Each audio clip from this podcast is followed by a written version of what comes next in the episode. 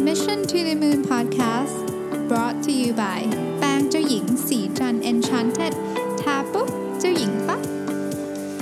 สวัสดีครับยินดีต้อนรับเข้าสู่ Mission to the Moon Podcast เอพิโซดที่323นะครับคุณอยู่กับประวิทย์ หาญอุตสาหะครับก็อันดับแรกต้องขอบคุณก่อนเลยนะครับที่เอพิโซดที่322เอพิโซดที่แล้วนะครับ1ปีแห่งวินัยนี้ถึงแม้ว่าจะสั้นมากแต่ว่ามีคนเขียนเข้ามาหาเยอะมากนะครับมีคนอินบ็อกซ์มีคนคอมเมนต์มาหลายท่านมากนะครับก็ต้องขอบคุณมากและขอบคุณสำหรับกำลังใจด้วยนะครับสิ่งหนึ่งที่ผมลืมพูดไปก็คือว่าเดี๋ยวนี้พอดแคสต์เป็นส่วนสำคัญของชีวิตผมเลยนะคือผมก็มาเจอทุกท่านทุกวันนะครับแล้วก็รู้สึกว่าเป็นส่วนหนึ่งที่ให้ผมมีวินัยด้วยคือเหมือนกับว่าคือบางทีมันเหนื่อยแต่ก็เฮ้ยมันต้องทำเพราะว่าแบบเหมือนเราให้คำมั่นสัญญาว่าเราจะทำเนี่ยก็ถ้าไม่มีคนฟังคงไม่ทำนี่มีคนฟังก็เลยทำเนาะโอเค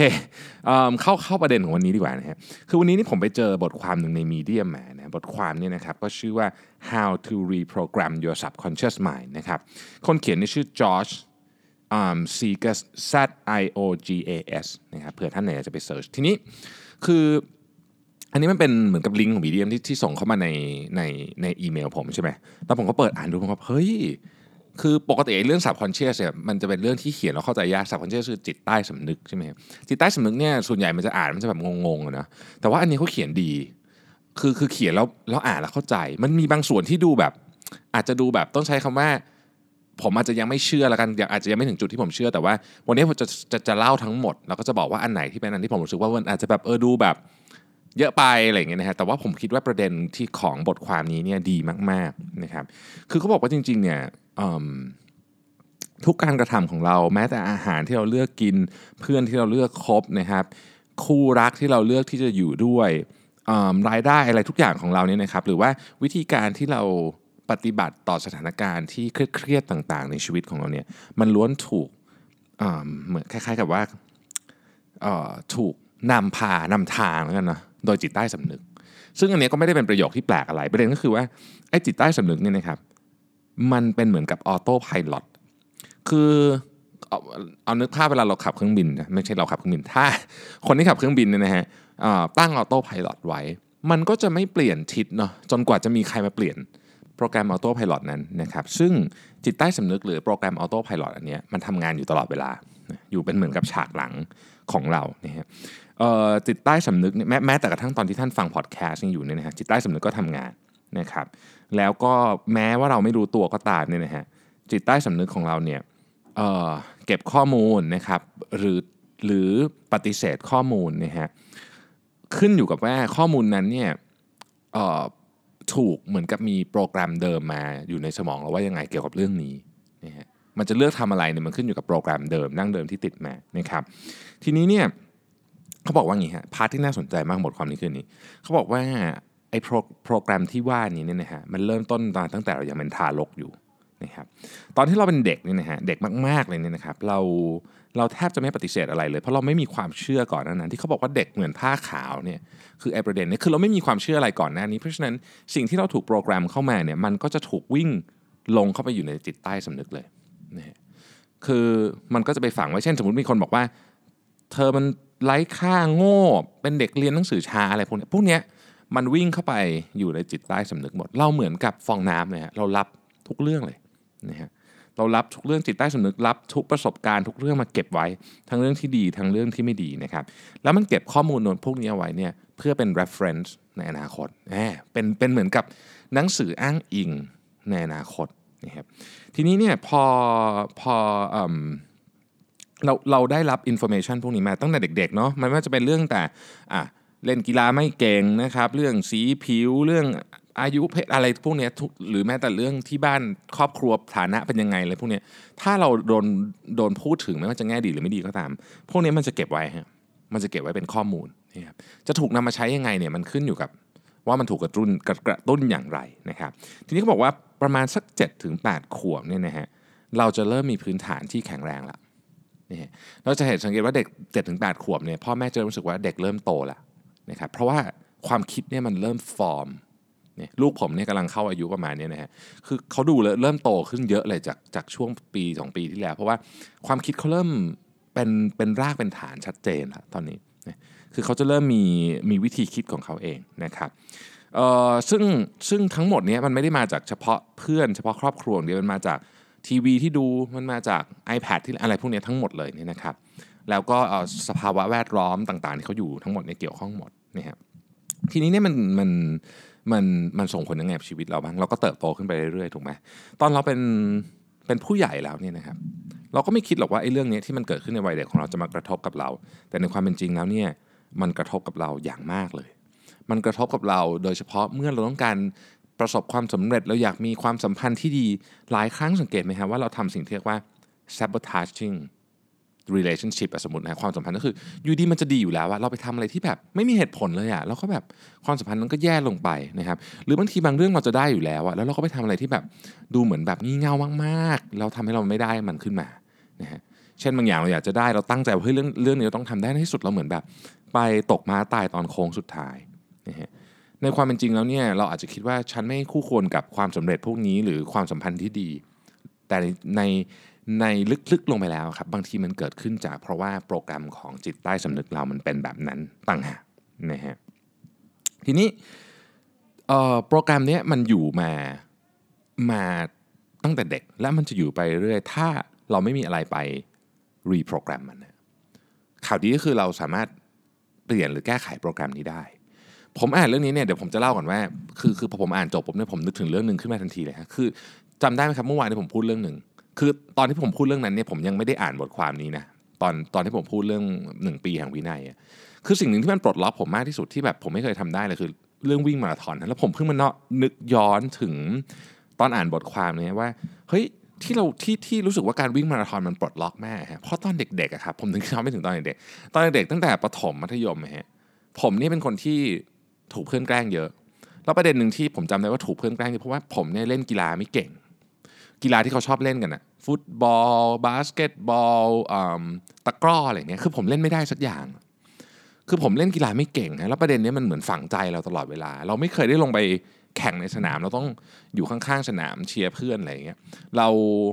ไปเตะฟุตบอลเขาก็เลือกเราเป็นตัวสำรองหรือไม่ให้เราเล่นก็มีอะไรเงี้ยเป็นแบบนี้มาตลอดตอนเด็กๆผมคิดว่าเรื่องนี้มันอยู่ในใจผมมาตลอดเวลาจนกระทั่งผมไปวิ่งมาราธอนสำเร็จอะแล้วผมรู้สึกว่าแบบเฮ้ยคืออันนี้แหละคือมันปลดล็อกซัมฮาวมันอาจจะไปปลดล็อกปมอันนี้ที่ใหญ่มากๆในใจผมที่ผมมีตั้งแต่เด็กๆแล้วก็ได้เพราะว่าผมเป็นอย่างนี้มาคือผมจำตั้งแต่จำได้ประถมมัธยมก็คือแบบก็คืออยู่ในสถานการณ์ที่ไม่เคยมีความสามารถด้านกีฬามาก่อนแล้วเหมือนมันเป็นปมในใจเพราะโดนเพื่อนล้อโดนเพื่อนอะไรเรื่องนี้เยอะพอสมควรทีนี้เนี่ยนะฮะพอเรารู้แล้วว่าเฮ้ยมันมีเรื่องพวกนี้อยู่ปุ๊บเนี่ยมันส่งผลยังไงกับเราบ้างเนี่ยโอเคทีนี้สมมติว่าเราเป็นคนที่เคยถูกหรือว่าความสัมพันธ์วัยเด็กกับคนที่เรารักเนี่ยเราถูกปฏิเสธมาตลอดเนี่ยครับพอเราจะมีความรักตอนโตอย่างเงี้ยนะสมมตินะฮะเราก็รู้สึกว่าเฮ้ยจิตใต้สำนึกเราอ่ะมันจะไปหาไอ้ความจำเก่าๆพวกเนี้ยแล้วก็หาตัวอย่างของการรีเจคในอดีตนะฮะเช่นตอนเด็กๆเพื่อนสมัยอนุบาลเราอาจจะไม่อยากเล่นกับเราแล้วไปอยู่กับเด็กที่ป๊อปปูล่ากว่าอะไรเงี้ยนะครับแล้วก็มันก็จะสรุปเลยว่าเฮ้ยเราอะไม่ได้เป็นคนที่แบบสามารถที่จะถูกรักได้อะอย่างนั้นนะ unlovable แล้วก็สมควรแล้วล่ะที่จะถูกทิ้งอะไรแบบนี้นะครับทีนี้ประเด็นที่น่าสนใจวันนี้คือว่าถ้าเรามีประสบการณ์ที่มันขัดกับสิ่งที่จิตใต้สำนึกจำไว้ได้นะครับมันจะทำสองอย่างฮะหนึ่ง reject นะถ้ามันขัดมันจะ reject หรือสองมันจะ reframe ฮะถ้าหากเรา reframe สำเร็จมันก็จะเป็นความจริงใหม่ของจิตใต้สำนึกนั้นนะครับยกตัวอย่างสมมุติว่าเราโดนเพื่อนล้อมาตลอดว่าเราหน้าตาไม่สวยหรือไม่หล่ออย่างนี้นะครับเสร็จแล้วอยู่มาวันนึงเนี่ยมีคนที่หน้าตาสวยหรือหล่อเนี่ยมาเหมือนกับอยากจะรู้จักเรามากขึ้นนะครับจิตใต้สำนึกจะทำงานทันทีเลยว่าเฮ้ยนี่มันต้องเป็นแบบเรื่องตลกหรือแบบใครต้องแบบมาแกล้งเราแน่ๆเลยเพราะว่าไม่มีทางหรอกที่คนที่หน้าตาดีจะมาชอบเราได้เพราะเรารู้สึกว่าเราหน้าตาไม่ดีนะครับภายใต้จิตสำนึกที่เรารู้สึกตัวนี่นะครับจิตใต้สำนึกของเราเนี่ยอาจจะตะโกนออกมาประมาณนี้บอกว่า เฮ้ยนี่มันเป็นไปไม่ได้หรอกเพราะว่าคนนี้หน้าตาดีเกินไปที่จะสนใจฉันอะไรมันต้องไม่ถูกต้องสักอย่างหนึ่งแน่ๆเลยนะครับบางทีเนี่ยคุณอาจจะปฏิเสธความสัมพันธ์นั้นไปเลยก็ได้นะเพราะคุณรู้สึกว่าเฮ้ยมันไม่ถูกต้องอ่ะมันไม่ใช่มันขัดกับจิตใต้สำนึกของฉันนะครับหรือคุณอาจจะเข้าสู่ความสัมพันธ์นั้นแล้วคุณไปทำอะไรบางอย่างที่ไปทำลายความสัมพันธ์อันดีกับคนคนนั้นเพราะจิตใต้สำนึกบอกว่าฉันไม่ควรจะอยู่ในความสัมพันธ์นี้เพราะฉันรู้สึกว่าฉันหน้าตาไม่ดีอะไรอย่างเงี้ยนะครับอันเนี้ยมันทำให้หลายคนเนี่ยนะครับตัดสินใจเหมือนกับคล้ายๆกับไม่เข้าสู่ความสัมพันธ์นั้นหรือทำอะไรบางอย่างที่ทำลายความสัมพันธ์นั้นเนี่ยเพราะรู้สึกว่าฉันต้องทำก่อนที่เขาจะมาทำแบบนั้นกับฉันต้องทิ้งเขาก่อนที่จะมาทิ้งฉันเลยฉันไม่ควรคบคนนี้เพราะในที่สุดฉันจะถูกทิ้งหรืออะไรแบบเนี้ยนะฮะวนไปวนมาอยู่ประมาณอารมณ์แบบนี้นะครับมันเป็นเรื่องจริงกับทั้งความสัมพันธ์และเป็นเรื่องจริงกับการอยากได้อะไรที่เป็นเป้าหมายเรื่องอื่นด้วยไม่ว่าจะเป็นความสำเร็จในหน้าที่การงานหรืออะไรก็แล้วแต่นะครับลึกๆแล้วเนี่ยเราอาจจะมีบางอย่างที่มันเป็นจิตใต้สำนึกที่บอกว่าเฮ้ยคุณอาจจะเป็นคู่ควรของความสำเร็จก็ได้นะคือตอนที่ผมอ่านไอ้บทความนี้ผมรู้สึกว่าแบบมันดูแบบมีความแบบเหนือจริงนิดหน่อยอะไรเงี้ยคือผมไม่ได้เป็นคนที่อินกับพวกนี้มากต้องบอกตรงๆนะฮะแต่ว่าประสบการณ์1 ปีที่ผ่านมาเนี่ยทำให้ผมรู้สึกว่าเฮ้ยจริงๆมันมีอะไรบางอย่างที่เราน่าจะต้องลงไปดูซะหน่อยนะครับอย่างน้อยที่สุดเนี่ยเราลองเอาวิธีพวกนี้เข้ามาแล้วลองศึกษาหรือลองคิดดูได้ไหมนะครับก็มาถึงพาร์ทที่ว่าอะไรโอเคนั่นคือสิ่งที่จิตใต้สำนึกทำกับคุณแล้วถ้าเกิดคุณอยากจะรีโปรแกรมมันนะมันมีอะไรบ้างมีวิธีการทำไงบ้างนะครับอันที่หนึ่งเขาบอกว่าสิ่งที่สำคัญมากๆเลยคือสภาวะแวดล้อมคืออย่างที่บอกว่าจิตใต้สำนึกเหมือนฟองน้ำเนาะสภาวะแวดล้อมเนี่ยมันถูกซึมซับเข้าไปอยู่ในจิตใต้สำนึกของเราตลอดเวลานะครับถ้าเราอยู่กับคนคิดลบนี่แหละคือประเด็นนะฮะถ้าอยู่คนคิดลบเนี่ยนะฮะเราก็จะซึมซับความคิดลบนั้นไปเรื่อยๆนะครับแล้วบางทีมันไปไอความคิดลบบางอย่างเนี่ยเหมือนมันไปป้อนอาหารให้กับความเชื่อที่มันลบอยู่แล้วในใจของเราที่เป็นจิตใต้สำนึกที่เรารู้สึกว่าเราไม่คู่ควรกับความสำเร็จสมมตินะเราก็จะมีถ้าเรามีคนคิดลบอยู่รอบตัวสมมตินะครับสมมติพูดเรื่องความสำเร็จนะถ้าเรามีคนคิดลบอยู่รอบตัวเราก็จะได้ยินประโยคประมาณว่าไอคนนั้นก็ฟุกไอคนนั้นก็ขี้เกียจแต่พ่อรวยก็เลยสำเร็จอะไรอย่างเงี้ยคนนั้นก็นู่นคนนั้นก็นี่อะไรอย่างเงี้ยคือจริงๆแล้วไม่มีใครเก่งสักค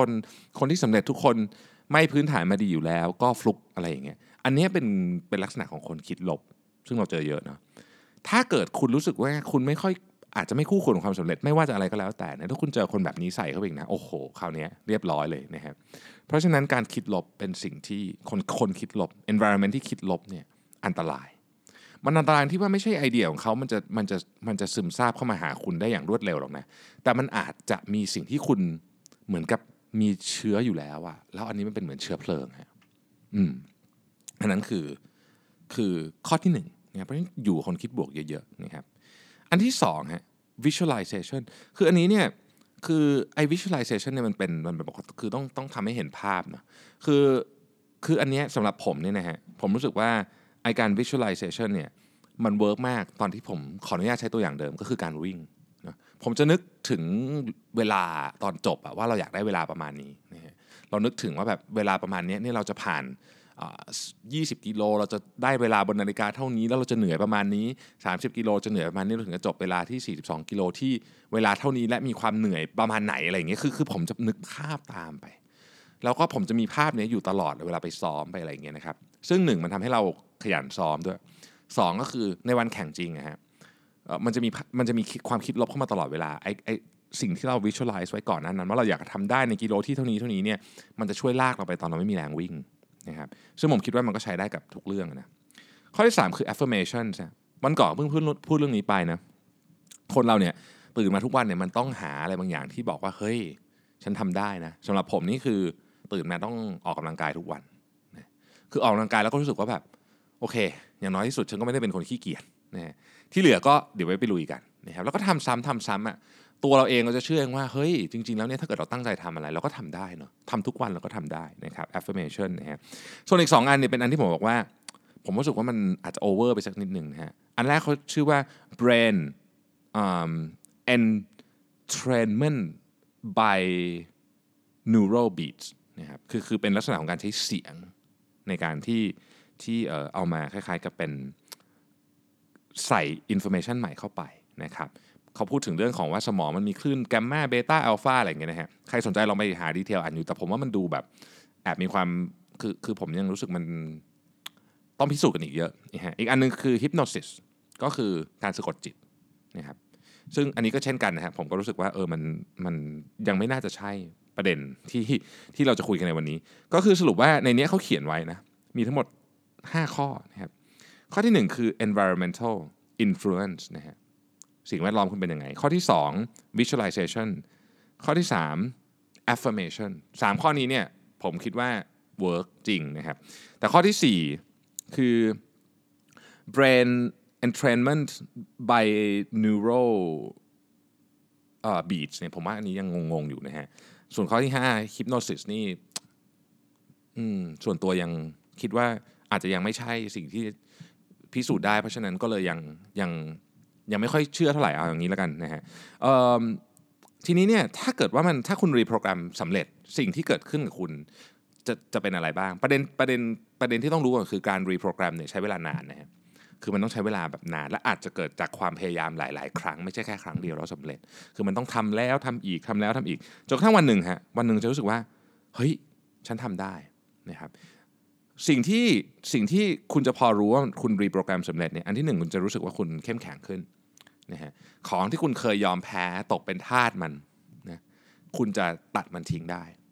เช่นคือคนเราอ่ะมันมีของไม่ดีอยู่ไม่กี่อย่างหรอกการพนันเหล้าสิ่งเสพติดอะไรพวกเนี้ยนะฮะพวกเนี้ยคุณจะรู้สึกว่าเฮ้ยคุณต้านทานมันได้หรืออะไรก็ตามที่มันเป็นของที่ไม่ดีอ่ะนะคุณก็รู้แหละว่าอะไรดีไม่ดีนะคุณจะรู้สึกว่าคุณมีแรงที่จะสู้มันมากขึ้นนะครับคุณจะรู้สึกว่าคุณอยากจะหาสิ่งที่แบบท้าทายมากกว่านี้ในชีวิตทำมันรู้สึกมีพลังรู้สึกแบบเฮ้ยฉันจะต้องทำอะไรบางอย่างที่แบบมันกว่านี้ท้าทายกว่านี้แต่ไม่ใช่ท้าทายแบบในเชิงไม่ดีนะท้าทายในเชิงบวกนะครับความฝันของคุณไม่ได้รู้สึกเพ้อเจ้ออีกต่อไปมันจะมีความฝันบางอย่างที่รู้สึกว่าก็ดีแต่ว่าชีวิตนี้คงทำไม่ได้หรอกแต่ว่าพอตอนนี้ปุ๊บเราจะรู้สึกแบบไม่เพ้อเจ้ออีกต่อไปถ้าเรารีโปรแกรมสมองเราได้นะครับอีกอันนึงคือเราจะรู้สึกสงบมากขึ้นอันนี้ผมว่าจริงคือเราจะรู้สึกว่าแบบผมขอพูดคำนี้แล้วกันอันนี้เขาไม่ได้เขียนไว้แต่ผมรู้สึกว่าอันนี้ผมเป็นเดี๋ยวนี้คือตอนก่อนนอนนะฮะผมสามารถบอกตัวเองได้จริงๆว่าเฮ้ยวันนี้เราทำแบบดีที่สุดแล้วอะคือมันแบบ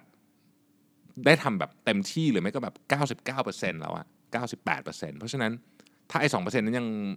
ยังรู้สึกว่าวันนี้ทำไม่ดีเดี๋ยวพรุ่งนี้ทำใหม่แต่อย่างน้อยที่สุดมันดีมากแล้วดีกว่าสมัยก่อนเยอะเราทำวันนี้ดีที่สุดแล้วจริงๆแล้วก็นอนไปคือสมัยก่อนทำไม่ได้เนาะสมัยก่อนกังวลนู่นนี่แต่ทุกวันนี้เป็นอย่างนี้ได้นะครับได้เกือบทุกวันแล้วกันอาจจะไม่ได้ทุกวันแต่ว่าบางวันก็อาจจะมีกังวลบ้างแต่ว่าส่วนใหญ่ได้เนาะแล้วก็คุณจะเริ่มเห็นโอกาสต่างๆที่คุณไม่เห็นมาก่อนโอกาสในการทำอะไรใหม่ๆนะครับโอกาสในการรู้จักคนใหม่ๆมี relationship ใหม่ๆคือมันมีเรื่องพวกนี้หรือแม้แต่กับคนเดิมๆคุณก็จะรู้สึกว่าเฮ้ยเราสามารถทำได้ดีขึ้นนะครับสิ่งที่สำคัญก็คือว่าการรีโปรแกรมจิตใต้สำนึกเนี่ยไม่ทำง่ายต้องอาศัยความต่อเนื่องสำคัญมากความต่อเนื่องสำคัญมากผมคิดว่าเราพูดกันในหลักแบบครึ่งปีอะไรเงี้ยกว่าจะเริ่มเห็นผลแต่แน่นอนว่ามันก็ขึ้นอยู่กับว่าไอ้สิ่งที่มันฝังรากอยู่ในจิตใจของคุณเนี่ยมันลึกแค่ไหนนะครับวันนี้ที่เราคุยกันเนี่ยจะฟังดูเป็นแบบเหมือนที่ผมบอกอะมันดูแบบลอยๆนิดนึงแต่ผมเชื่อนะเรื่องจิตใต้สำนึกเพราะผมรู้สึกหลายครั้งแล้วว่าเฮ้ยมันมีอะไรบางอย่างที่มันอธิบายไม่ได้กับพฤติกรรมของเราที่เราเป็นคนเลือกทำเองทั้งที่มันแบบเฮ้ยมันขัดกับเขาเรียกว่า best interest อะคือมันขัดกับสิ่งที่ดีที่สุดสำหรับเราแต่เราก็เลือกทำอยู่ดีบางทีมันจะเป็นเรื่องนี้ก็ได้นะครับดูแล้วไม่มีอะไรเสียหายนะคือรู้สึกว่าลองดูก็ได้เพราะว่าการที่โดยเฉพาะ3ข้อที่ผมบอกอะการเลือกสิ่งแวดล้อมนะฮะการ visualize นะสิ่งที่เราอยากทำแล้วก็การมี affirmation กับตัวเองทุกวันผมว่า3อันนี้มันก็เป็นสิ่งที่ควรจะทำอยู่แล้วนะครับแต่มันต้องทำทุกวันนั่นเองประเด็นอยู่ตรงนี้นะฮะโอเคก็หวังว่าเรื่องนี้นะครับจะคือจริงๆผมอยากศึกษาเรื่องนี้เพิ่มเติมนะเคยมีคนถามผมว่าตอนนี้อยากเรียนอะไรคือถ้าไม่พูดถึงเรื่องเทคซึ่งผมพูดเสมอผมอยากเรียนอยู่ตลอดตอนนี้เนี่ยนะครับอีกเรื่องนึงที่อยากเรียนเมื่อมีเวลาคือจิตวิทยาอยากเรียนคือมีความรู้สึกว่าเป็นศาสตร์ที่น่าสนใจแล้วก็น่าจะได้ใช้ประโยชน์มากในอนาคตด้วยนะครับขอบคุณที่ติดตาม Mission to the Moon Podcast แล้วพบกันใหม่ในวันพรุ่งนี้สวัสดีครับส จะสิเพราะความสดใสมีได้ทุกวัน